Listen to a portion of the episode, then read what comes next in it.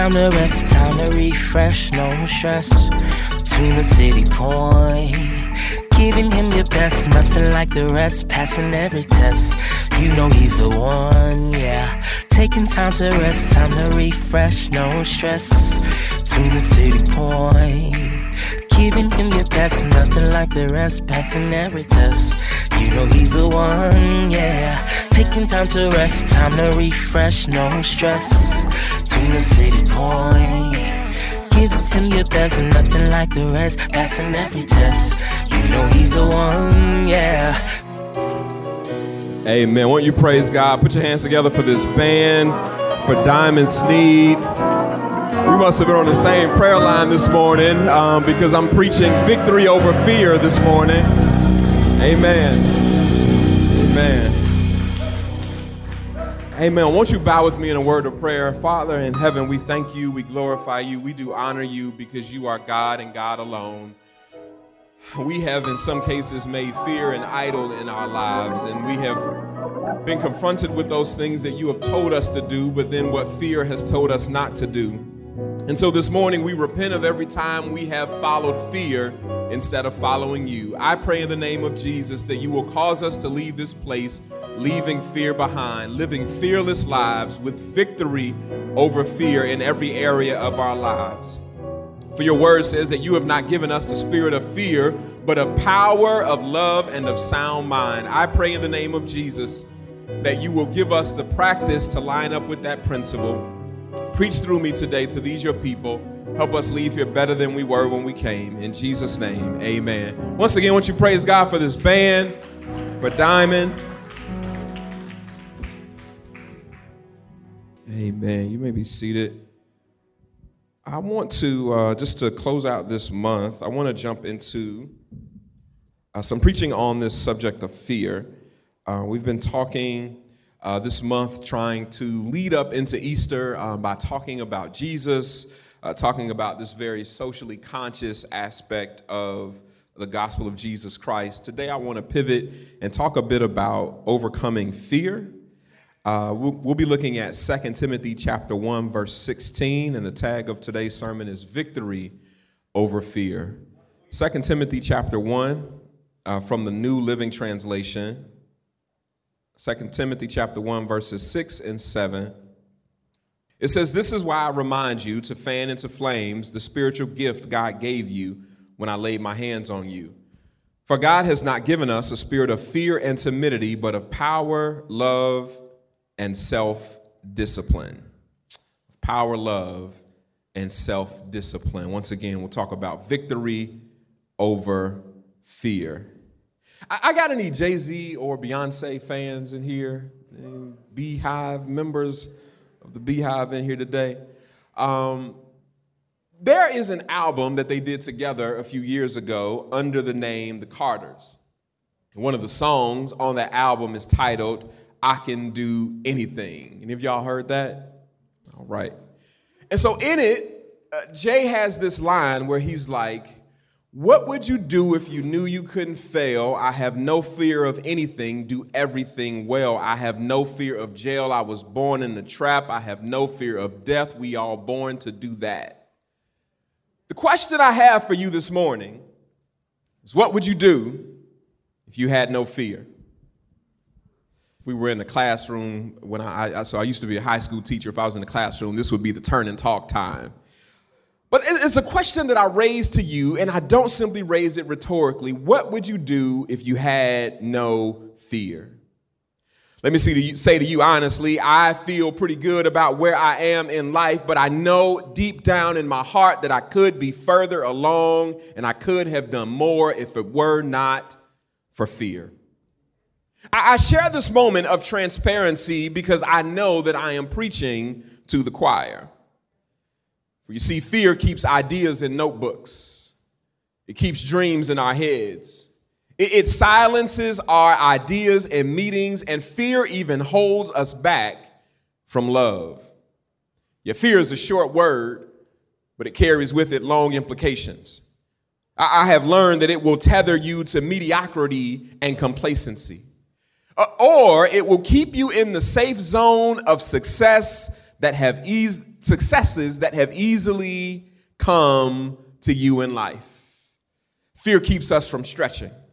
Fear limits us to those easily attainable victories. Yeah, fear keeps us on first base rather than stealing second. Fear. What would it look like this year if it were not for fear? How would your life look different so far as we have made it through four months in the year? What would have been different had it not been for fear? What New Year's resolutions would be checked off your list by now had it not been for fear? What, plans would not have started and stopped had it not been for fear? What better energy would you have placed into your pursuits had it not been for fear? You, you know that sometimes we half heartedly pursue things as a hedge against failures, failures so that we can tell ourselves that we didn't succeed because we really didn't try. Yeah, fear can be paralyzing and, and debilitating. It, it can stop you in your tracks, but fear can also operate a bit more subtly. Yeah, fear doesn't discriminate. Fear haunts the mail room and also the boardroom. Because the more comfortable you become in allowing fear, it'll take a hold of you. Yet fear makes itself at home in the corps of interns, but it also resides comfortably in the C suite. You, you don't age out of fear. One could argue that no, you actually age into fear. Because the more comfortable you are allowing fear to live inside of you, the more it moves from just residing to actually reigning and controlling your life. Yet fear holds us back.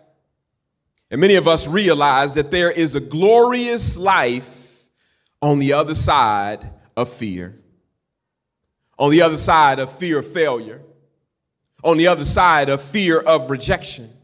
Uh, on the other side of all of this, there is this glorious life where we are not hindered by the possibility of not succeeding. We are not hindered by the possibility of being rejected. You know what that boldness looks like to me? It looks like the kid version of yourself that had very little to no talent, but enrolled his or herself in the middle school talent show.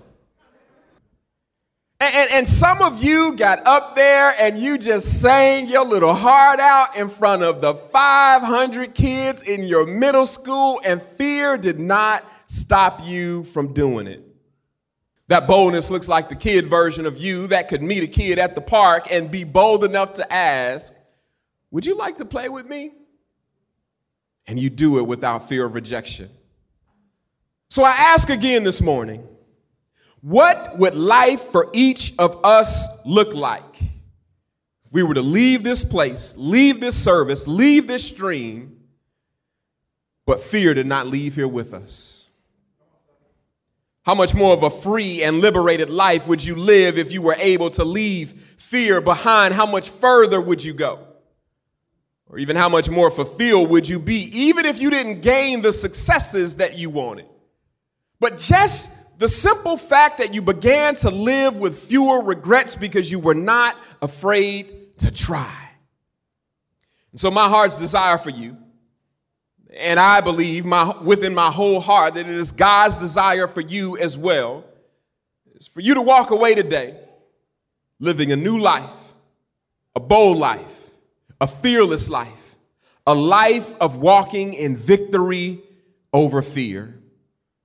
The, the notion of living life unhindered by fear what was a concern, a wish in today's text that Paul had for his young mentee by the name of Timothy.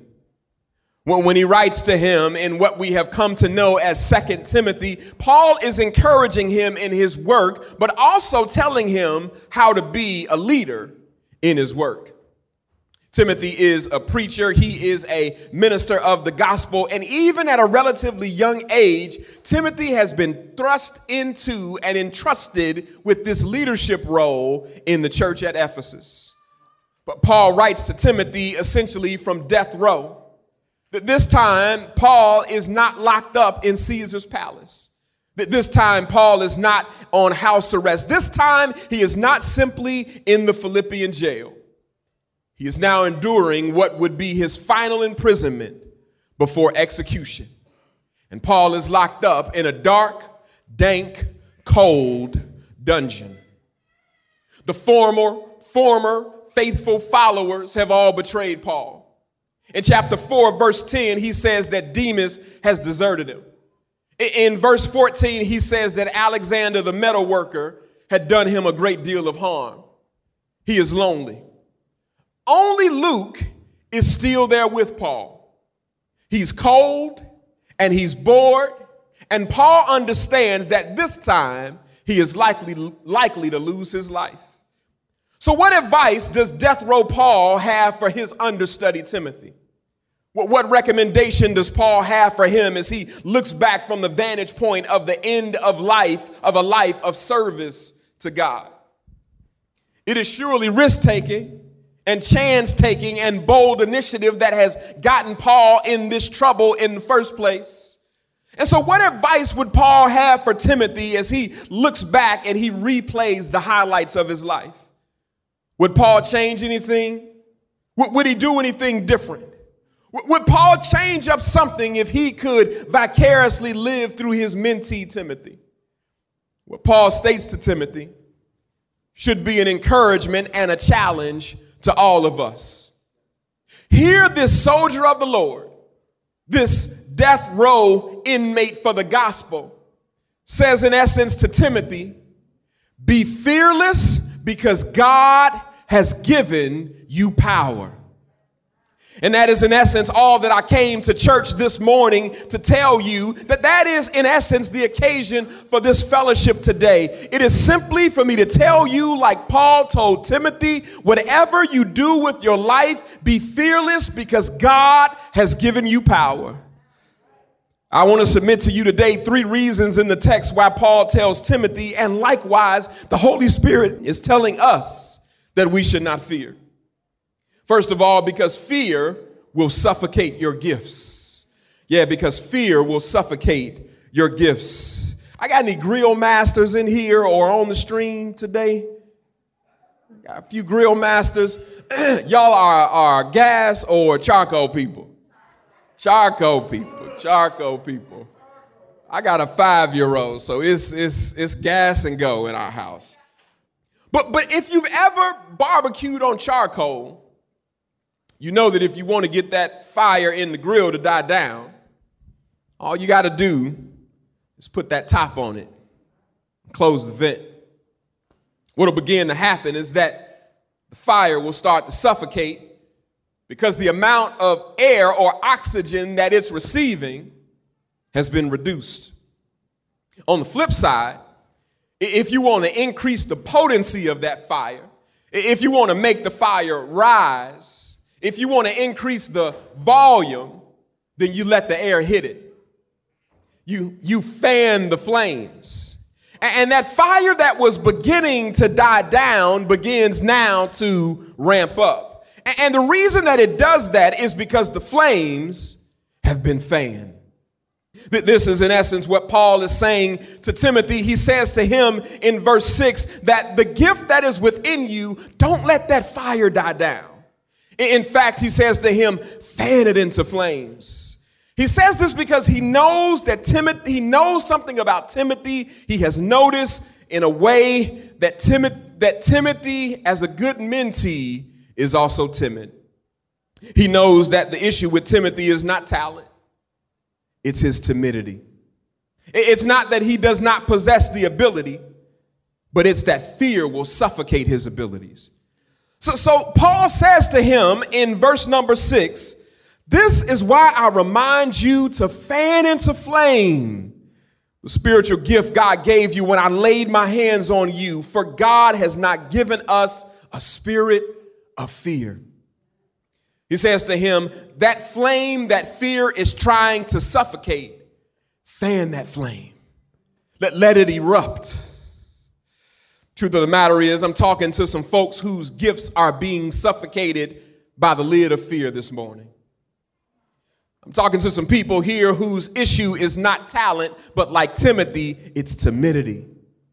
The, the ability is there, but fear is there right along with it. You, you've got the skills, you've got the sauce, you've got the chops, but fear is what's sidelining you. I say to you, like Paul said to Timothy, stop allowing your gifts to be suffocated by fear and take the lid off and let your gifts take fire. Not only that, but secondly, Paul says to Timothy that you ought not fear because fear is a spirit that's not from God. It's right there in verse number seven. It says, For God has given us a spirit, for God has not given us a spirit of fear and timidity, but of power, love, and self discipline. Now, let me clear this up. We all have a natural a natural inclination toward fear. It is our fl- fight or flight mechanism that keeps us safe. It is what keeps us from walking out in the middle of the street when a car is going to hit us. It is what our early ancestors leveraged to survive so that they could become our ancestors because when there was a big bear or a lion, something triggered in them to say it's time to run. So there is this natural thing that we have that is fear. But what Paul is talking about here is not this natural fear. He is talking about the irrational kind of fear that can cripple individuals from taking steps forward. For the past five years, uh, Carl and I have been raising a daughter, and there was this certain phase in the development of her as a child, or of any children, that they would just eat anything. And so she would eat the goldfish crackers that we gave her. She, she would eat the, the, the baby food, disgusting uh, veggie medley stuff in the pouch. She would eat the yogurt and the applesauce and the pineapples in the cup. She would eat everything that we gave her. There was a downside to this eat anything ism of small children. Is that when I say that they go through a phase of eating anything, I mean they will eat anything, even the stuff on the floor. So we went through this phase during the first year of her life of teaching her that there were certain things that were okay to eat, namely the things that her parents gave her. But then there were other things that were not parent given. It was not okay to eat. But Paul is essentially saying to Timothy fear is a food that you are picking up off the ground. It is not parent given. It is not God given. He says to him, lose the timidity, lose the fear because God has not given that to you. Can I ask y'all a question for a moment? Who taught you to fear? Who taught you to smother and to suffocate your ambition by playing it safe for fear of failure? Who taught you to limit your possibilities? Who taught you to be afraid of the word no? Who taught you to combat rejection by not even asking or not even pursuing in the first place? Who taught you to give things a half hearted effort? And, and, and, and the, the bigger question I have is who gave them the authority to do it? Now, I've told you why we should not fear. The question that I know is on the minds of some of you today is Pastor D, how can I overcome fear? I'm glad you asked. Third and final point is that fear can be subverted by God's power. In the text, he does not tell Timothy that God has given you the spirit of courage as an antidote to fear. He does not say God has given you the spirit of boldness as the cure for fear. What does he tell Timothy that God has given him that should cause him not to fear? He says to him that God has given you a spirit of power. Let's, let's camp around that subject of power for a moment. There are various types of power. When I was in middle school, we, we learned to make these little handheld platforms with these tiny LED lights. They, they were attached to these little small double A batteries, which gave them power in our industrial arts class. When I was a kid, my mom had one of those early uh, cell phones, the, the bag phones that you used in the car. And, and, and in order to operate it, you had to connect it to the car's lighter port, cigarette lighter port. And, from there, that's where it got its power. A few years ago, I bought an SUV and I noticed that to charge your phone, it didn't have a cigarette lighter port. Instead, it had a USB port. So I bought a USB cable. I plugged it into my phone, and when I needed to charge my phone, that's, that's how I got power. The, the spirit of power that Paul describes in 2 Timothy, which he tells Timothy God has given him as a substitute to his fear, it is not double A battery power. it, it is not cigarette, car, cigarette lighter power. It is not USB port power. No, the word that Paul uses in the original Greek translates essentially as dynamite power. Paul says, in essence, to Timothy, and likewise, the Spirit is saying to us this morning that as a substitute for your fear, God has given you access to his dynamite power. It is, in a real literal sense, God's power the power that inherently belongs to him. Maybe the problem is that you don't realize that the God that you serve is not some double A power battery God. It's not some cigarette lighter to charge a cell phone God. He is not USB power God, but no, his power is explosive. It is dynamite. Paul refers to it in Ephesians as the power that God used when he raised Jesus up from the dead. It's the power that he used when he stood at that tomb of Lazarus, who had been in the grave for several days. And with that power, he called out his name Lazarus, come forth. It's that power that he used to turn water into wine. It's the power that he used to part the Red Sea. Y'all know about this power. It ain't only the power that he used to turn water into wine, it is the power that he used to change you, to rearrange your life, to change your values. It is the power that he has used to open doors for you, to make ways when there was no way. And so Paul knew about this power.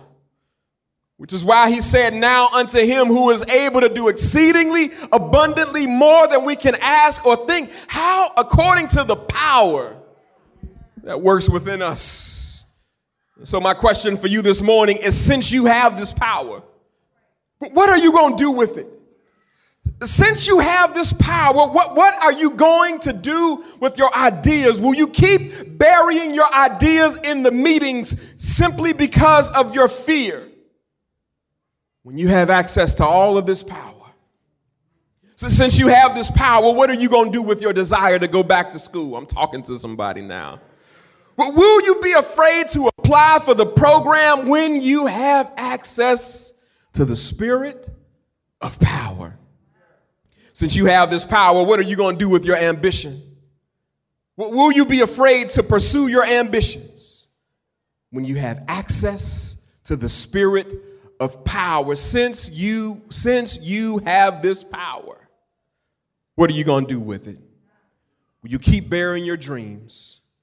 Will you settle for small thinking? Will you settle for small victories? Let me close with this. You know they, they say that the richest deposits on earth are not in gold mines.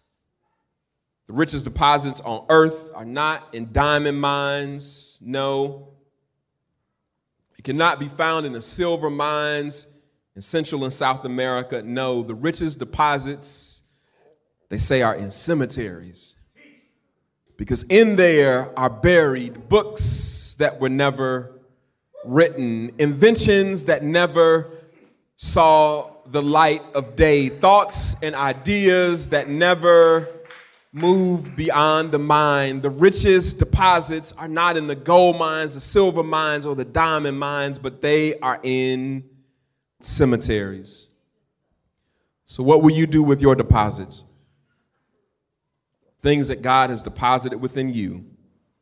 Will you allow fear to make you carry them to the grave? Oh,